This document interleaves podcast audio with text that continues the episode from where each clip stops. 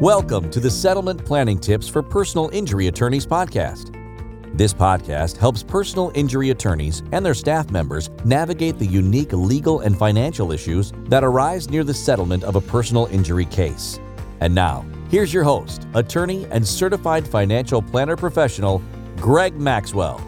Hi, this is Greg Maxwell. I wanted to chat with you a little bit today about why the Affordable Care Act is really a great thing for plaintiffs and why it just gives them more options than they otherwise would have without it. So, a lot of times we get questions about hey, do I need a special needs trust or not? Do I need to get my client eligible for Medicaid or not? Or should I just get them on an Affordable Care Act policy? And so it really depends on the case, of course, the amount of money that the client is going to receive, what their future needs are, what their medical needs are. But the nice thing about the Affordable Care Act is if your client isn't a good fit for a special needs trust, or if the situation just doesn't work for getting that client eligible for Medicaid for whatever reason, then the nice thing is you can, in most situations, either during open enrollment or a special enrollment period if they qualify, get that client eligible for an Affordable Care Act policy because there's no exclusions for pre existing conditions.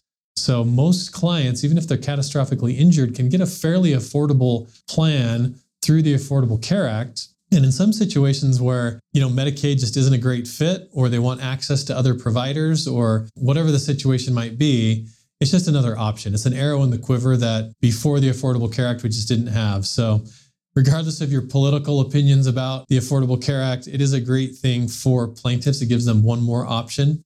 So, you know, if you have any questions about whether it's best to use Medicaid and maybe try to do things within a special needs trust, or maybe just do a settlement trust and use an Affordable Care Act type policy, give us a call and we can help you think through those issues and help advise your client to do the, the right thing for them in their situation.